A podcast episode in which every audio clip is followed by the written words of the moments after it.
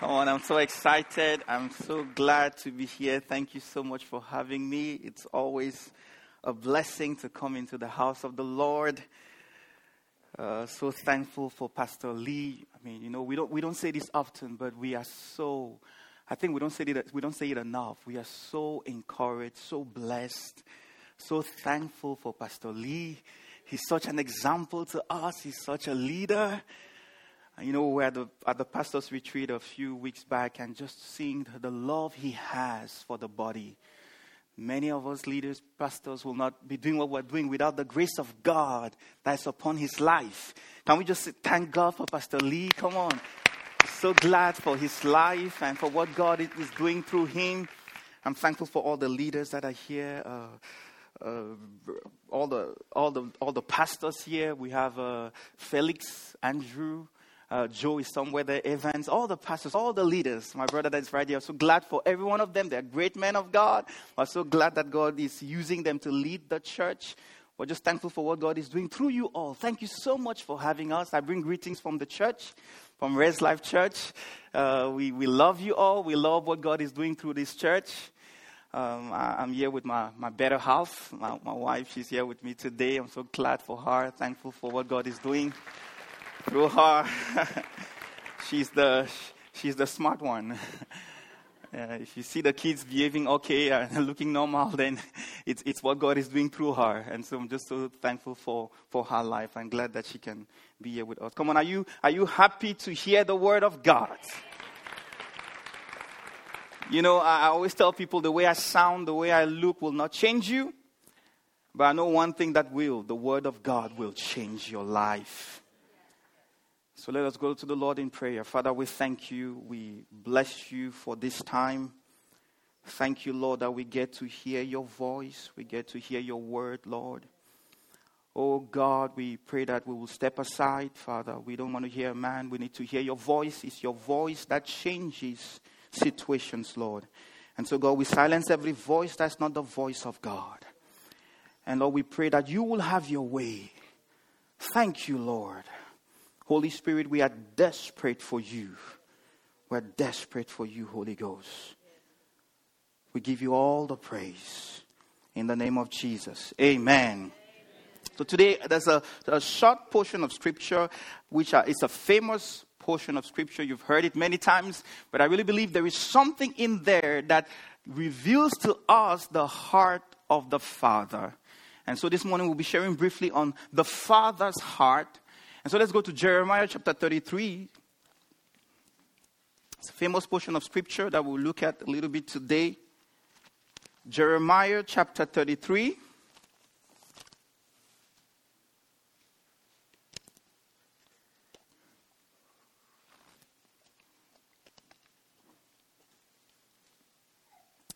I'm going to read from verse 1 to 3. Jeremiah 33, from verse 1 to 3. We're sharing this morning on the Father's heart. Just feel like would be good as we're beginning to hear to be reminded of the Father's heart towards us to help us as we proceed in this year. So, Jeremiah chapter 33, from verse 1 to 3.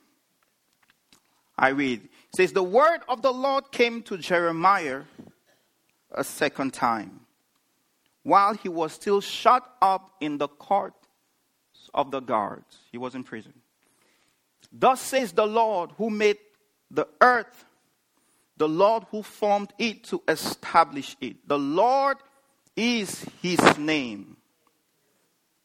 Verse 3 says, Call to me and I will answer you. That's going to be our main verse. Call to me and I will answer you and I will tell you great and hidden things which you have not known. So let's get a little bit of context here. Jeremiah is in prison. He's not in a very good place. At this time, Israel is at war. The, the enemy has surrounded Israel. And so it's a difficult time for Israel, but even more difficult for Jeremiah because he's at a place where, because of his message, the people don't like his message. And so they persecute him. So the authorities don't like Jeremiah. And Jeremiah is from a priestly family. But even the priests do not like him because he's preaching holiness. He's preaching that they should walk in the will of God. And so the, the authorities don't like him, the people don't like him, his family doesn't, doesn't want him, and so he is persecuted and put in prison. And he's having a tough time. And it's at this point that we come into chapter 33. He says, While he was in prison, the word of the Lord came to him. Can we just take a little break there and be encouraged by the fact that when he was in his lowest moment, when he was in prison, when he was having a tough time, the word of the Lord came to him. See, the, the amazing thing about God is that his word will meet us where we are. There is no place, there is no high, there is no low, there is no difficulty or place we can find ourselves that His word will not meet us there. Oh, praise God that I don't have to be in a good place. I don't have to be in a high place. I don't have to be in a beautiful place for the word of God to meet me. You know, sometimes we have this feeling that we, we have to be in a good place. And so when we are in a good place, you know, things are going on well, we have good reports in the house, good things happening in our jobs, great things happening around us, and then we are in the Word, then we are in the Word, we are so glad we are quoting scriptures. But then when life happens, and then the questions come like they sometimes do, and then the doubts come like they sometimes do, and then the fears come like they sometimes do, then we tend to get a little bit away from the word. We tend to feel like, no, let me just, you know, and we, we say things like, you know, I, I need to, I, I need to get, my mind is not really in the right place right now. I, I need to get my mind straight. Then I can go to the word and understand. No! You don't fix your mind, then go to the word. You go to the word and it fixes your mind. You don't get your mind straight, then go there. No, you go there and it gets you straight. You take the questions, the doubts, the fears, and the, all the trouble in the mind, you take it to the Word, and it comes in and it straightens you. So you, feel, you feel like you're not in a good place, you feel like your mind is not right. Well, join the list. Join the list of many in Scripture that were in a bad place, that their minds were not in the right place. Oh, but the word of God met them and changed their lives. Moses, Exodus chapter 3, he was running away. He had killed a man, he was a fugitive. He didn't know what he was doing. Oh, but right there in the desert, the word of God met him and turned the course of his life around. Elijah, he was running away from Jezebel. He, in fact, he was suicidal. He said, Lord, take away my life. I don't want to live anymore. That's how bad it was. But the word of the Lord met him right there and lifted him up and turned his life around. Oh, praise God. Praise God that we don't have to be in the best of places, that his word will come into our mess, into our struggles, into our pains, into our questions, and it will bring order, it will bring light, it will bring life. I'm so thankful for one that he, he didn't wait for me to be in the best of places. Oh, I'm so grateful. You know, one of the lowest moments in my life was when I, I lost my dad. It was a difficult time because he was, it was so shocking because he was so abrupt. Was doing, feeling well, doing well. And I left for, for a, a revival program. And when I came back, the same day, he fell and he was gone. He had something with the liver. And I was in shock because we didn't expect it. I didn't know what to do, I didn't know what to say, I didn't know where to put my mind. See, but there was this group that kept coming to our house, and they would just open the scripture and read. They would not tell me anything. Just open the scripture and read. And I tell you, church, as I heard the word of God over and over, he was still there. The questions were still there. The fears were still there. But there was something in me that was saying, it's going to be okay. It's going to be all right. You see, you might not be in a physical prison like Jeremiah was. Oh, but the prisons of fears, the prisons of doubts and depression are as real. The walls of depression and doubts are as real as the physical walls. Oh, but uh, Hebrews 4 and 12 is clear. It says, His word is still alive and is still powerful, is still stronger than the walls of fear, than the walls of depression, than the walls of unbelief. And if you will let the word of God in, if you will trust and respond to his word and stand on his word, oh, he will bring deliverance in your mind, in your spirit. He will bring life. Oh, church, can we let the word of God in this year? Can we let it into our hearts, into our homes, into our families, in the city, in the land, in the schools? Oh, it was a bad idea to take it out of the schools. It was such a bad idea. Such a bad idea. It says the entrance of the word brings life and understanding to the simple. If they let it in, maybe some of the mad questions will have some answers. It brings life. And so, if we will let it in, it will make a difference in our lives. And I know that out the, you know, right now we are at a moment when it's not very different from what Jeremiah was going through. You know, people are rejecting the word of God, people are turning away from it. But I tell you, it's still a good time to be a Christian. Still a good time to stand on it because it is still the sword of the Spirit of God. It still breaks the chains. And so, if we will stand on it and preach it and trust in it, I tell you, we will see some chains break this year. We will see some doors open. Like Elijah, if you will stand on it, we will see the dead things come back to life. Hallelujah. Praise God. And so the word of God comes to him and tells him really quickly, really briefly.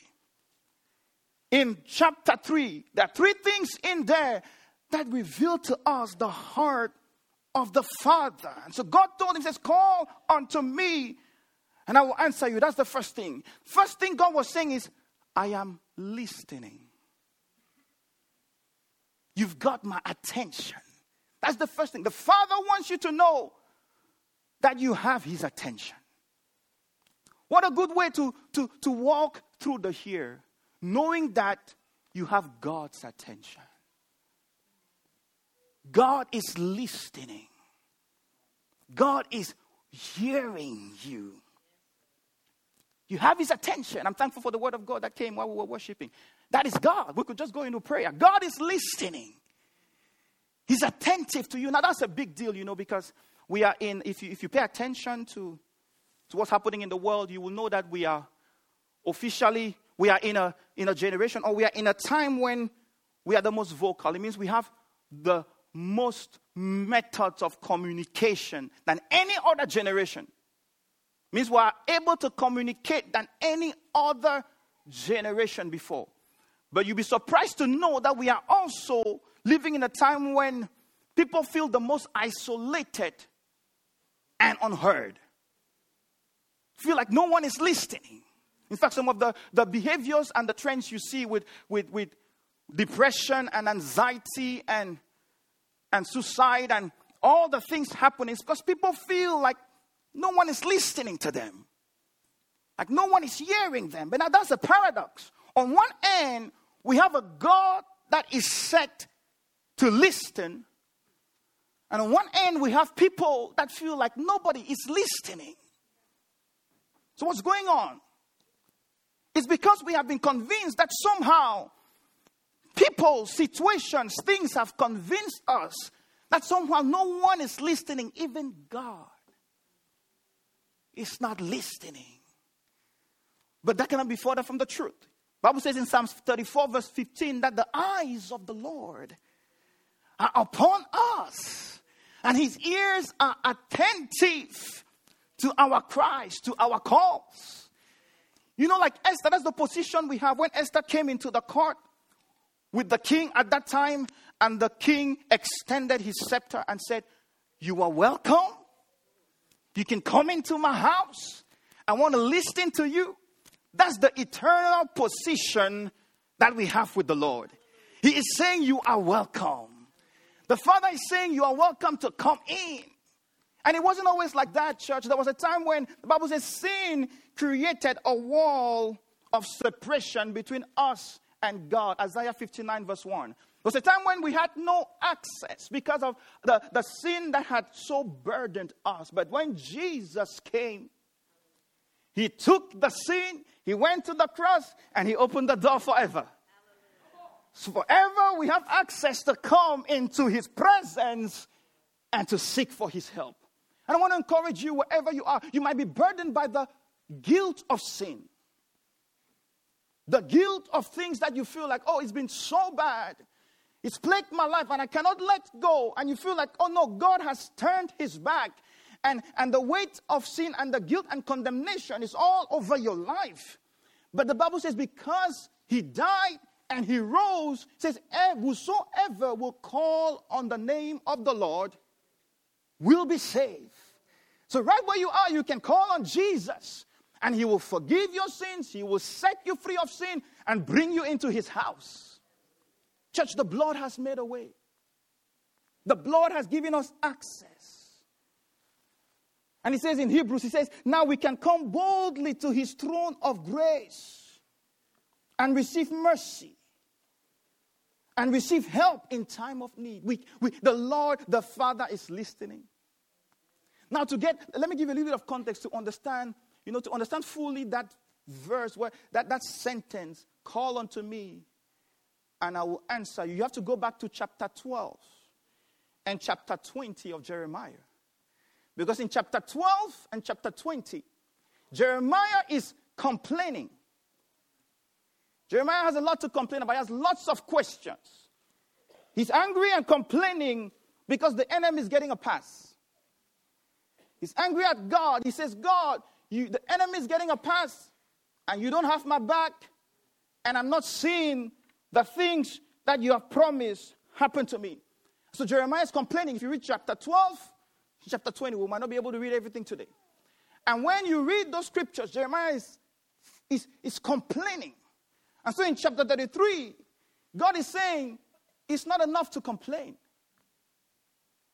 Ask for help. Not enough to complain. Call for help. See, because complaining comes naturally with us. We are naturally inclined to complain. I don't know about you, I've never taught my children to complain. Have you? I've never taught my children to whine.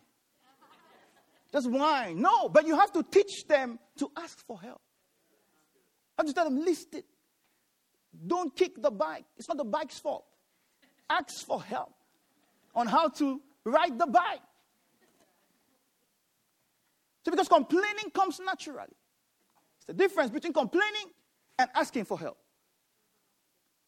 Because complaining is easy. It's easier to complain. It takes humility to ask for help.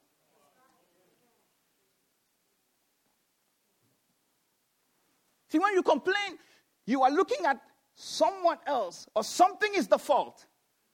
Something is at fault here. When you ask for help, you are saying, I need change.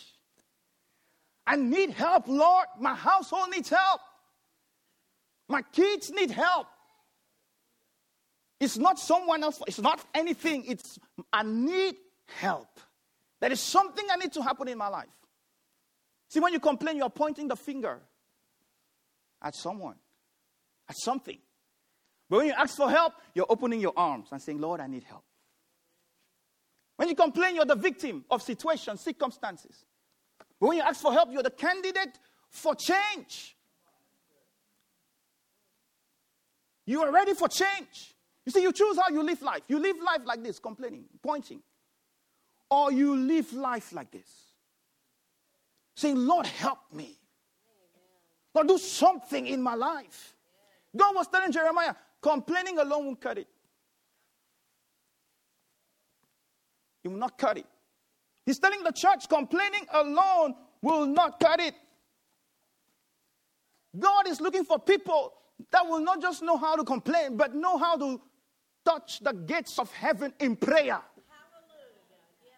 So God can do something for our lives. That will bring our kids, our homes, our families, our nation to the gates of heaven through prayer. So there can be a change. So he said, Call. Don't just complain. Come to the altar. Come so I can do something. The Father, we have the attention of the Father. He said, Call unto me, I will answer and show you. Number one, we have his attention. Number two, he wants our attention. Says, I will show you. He says, pay attention. Now it's interesting, you, you know, if you read through all the texts, you will see that Jeremiah had lots of things he was asking for. Lots of things he wanted to happen in the nation, in the, in the place where he was. But when God answers, when God speaks to him, when God in, in, you know, calls him up, he says, Call me and I will show you. He says, Pay attention to me. Now, God does not address the things he was asking for. The first thing God says is, Pay attention to me. Because I want to show you something. Because I want to teach you something. See, and it's, it's, it's, a, it's a recurring term in scripture, theme in scripture, sorry. Whenever God wanted to do something, the first thing he began to do was to get his, his people to pay attention to him first. In Ezra, in Nehemiah, before he built the wall, he called the people to fast and to pray.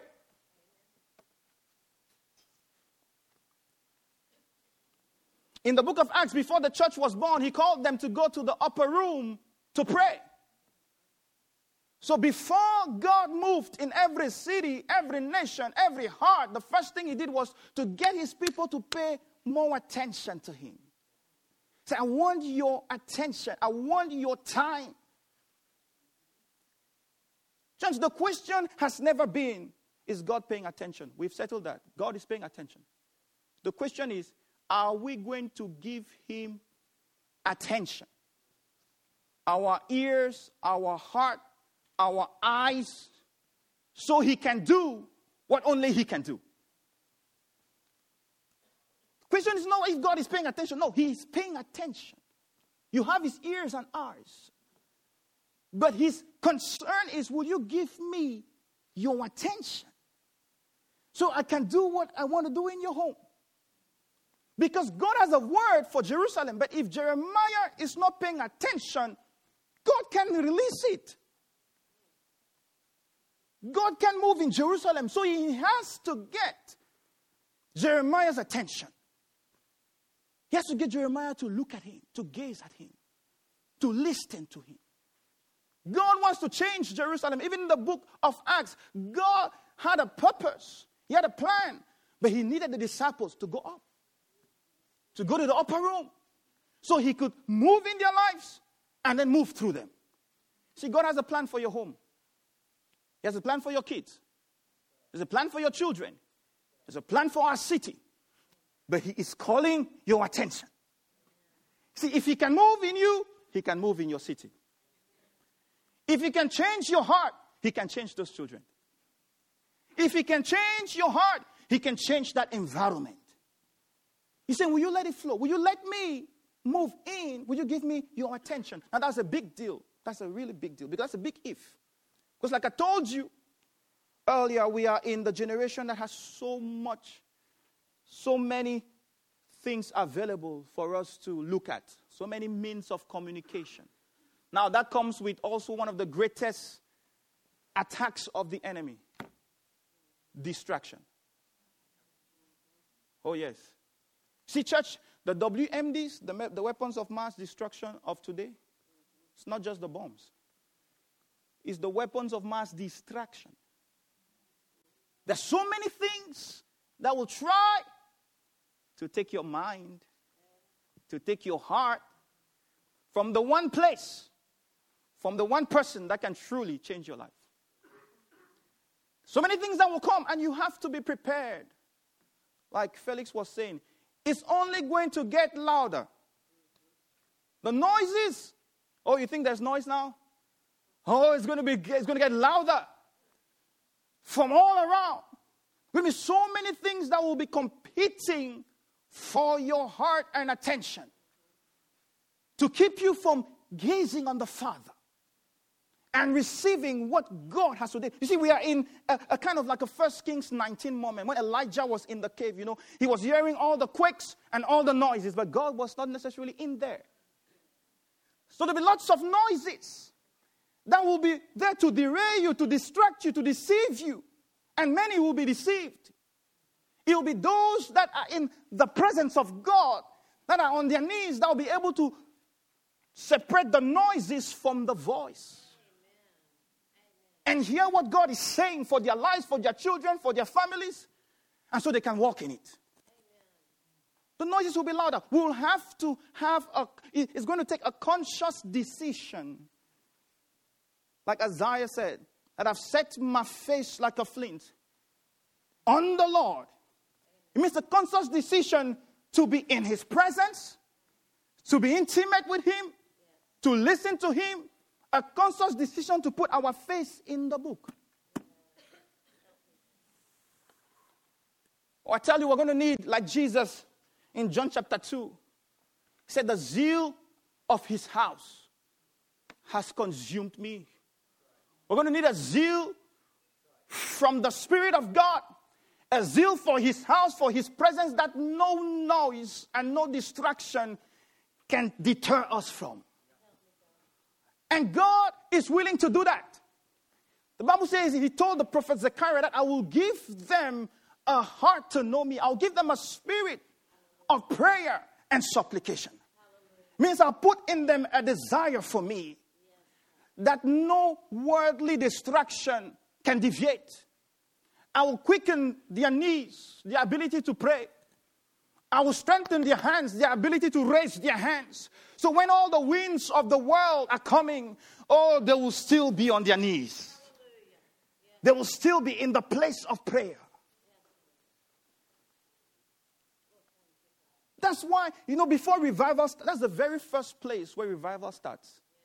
Every time with us getting, paying more attention to Him. That's the first thing He starts to pull down the walls that keep us from the altar. The walls of doubt, the walls of unbelief, the walls of fear, the walls of the past, the walls of discouragement. He starts to take it away so he can and give us a zeal and a desire to be with him. He starts to pull down the lies that you can do without a prayer life. What a lie. What a lie. That you can do without the altar. What a lie. That you can do it on your own. What a lie. And He makes us so desperate for Him that we cannot but help to run to the altar and to stay there and to seek His face so He can work in us and then walk through us. Oh, I'm believing God that the Lord will do it in our days, church. That He will by the power of His Spirit, He will pull down the lies of the enemy and all the things that have kept us away from His presence. And He will bring us in His presence so He can so fill our lives that our world will be affected by it. He's able to do it, church. He's able to do it. Even right now, He can do it in your life. By the power of His Spirit, He wants your, he, we have His attention. He wants your attention. And lastly, He wants our submission. The word I will te- the word I will show you or I will teach you that also means I will instruct you. I will show you some things. You know, when you come into the house of the Lord and you, you start seeking his face and his spirit starts to walk in you, there are things he may tell you to take out, there are things he may tell you to put in, there are things he may, there are things he may lead you into. And he wants that we have a heart to submit to him, to listen to him, a heart that he can correct a heart that he can lead. See, God's not looking for perfect people. No. You don't have to have it all figured out. Just looking for people that will be willing to say, Spirit of God, have your way. Do what you want to do in my life, and so you will be glorified. See, Jeremiah was the only person, and Jerusalem had just so much difficulties and struggles. And he had a, a tough time. But as he let go of his own thoughts and feelings and just surrender to the Lord, the Word of God was able to bring a change in that place.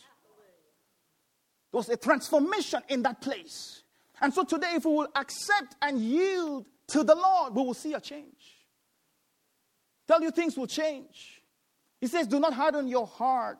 If you hear the word of the Lord, he says, Don't resist the Spirit of God. And lastly, I'm closing with this. We're, we're going to pray. You know, when he says, I will show you something that you do not know, he was stripping him of his trust in what he knew, of his trust in what he could do. See, because very often that's where we, we miss it with the Lord. Because we come with the things we can do and the things we can do. That's not what God is saying. That's not where God is operating. He's not operating at your level. No, He's not. He is not. He's operating at the purpose, the plan that He has. He wants us to say, Lord, to trust that no matter where we are, He can do what He has planned that He will do. So God is inviting us today. Don't come with the limitations of your mind. Don't come with the things that you have seen of the past. Believe that as you approach his, his throne, as you seek him this year, that the Spirit of God will work out his plan in your life. He will lead you, he will lead that house, he will lead that child. Oh, there's someone that the Lord is saying, believe for that child. Believe for that spouse. And you're battling all the things you have heard in the past about. You're battling all the difficulties that life has thrown at him. But the Lord is saying, if you will come to me, my spirit, my spirit alone, not your strength, not what you know, will work out my purpose in it. That's the call of God for the church again. He's saying it's not about what's happening. You know, everything that is happening doesn't look good, it doesn't look bright, but He's saying, I want your attention. I want your attention. The Father has His ears on you. But the Father is saying, I want, set yourself to receive, set yourself to hear from me, set yourself to receive what I have ready for you. Go back to the altar. Go back to the place of intimacy. Go back to the place of His voice. Oh, and you will see what God can do in your life, in your family, for those children, for the church. Oh, I'm not, I'm not scared at all. I'm so excited to be in the house of the Lord, to be part of His body. Because I know as long as we are at the altar, oh, God has solved a big part of the equation. Oh, yes. As long as we come into his house, oh, he has solved a great part of the problem. His spirit can begin to move. Oh, praise God. Can we just go to the Lord in prayer? I didn't want to be long today. Father, we thank you. We give you praise, Lord. Hallelujah. Thank you, Jesus. Thank you, Lord. The Spirit of the Lord is here. Oh, thank you, Father. His eyes are on you, His ears are open says you can call.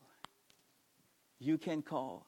I'm going to spend a few minutes just to, to spend in the Lord, just to, to pray, to talk to the Lord. And I want you to open your heart. I want you to, to respond to his call. Doesn't matter where you find yourself, there is a the Spirit of the Lord wants to quicken you, wants to bring, lift you up, wants to bring you to the place of prayer, to the place of his visitation. wants to open your heart to what only he can do. So go ahead, respond. Respond to his, to his call as we pray. Thank you, Jesus. Thank you, Lord. Thank you, Father. We bless your name.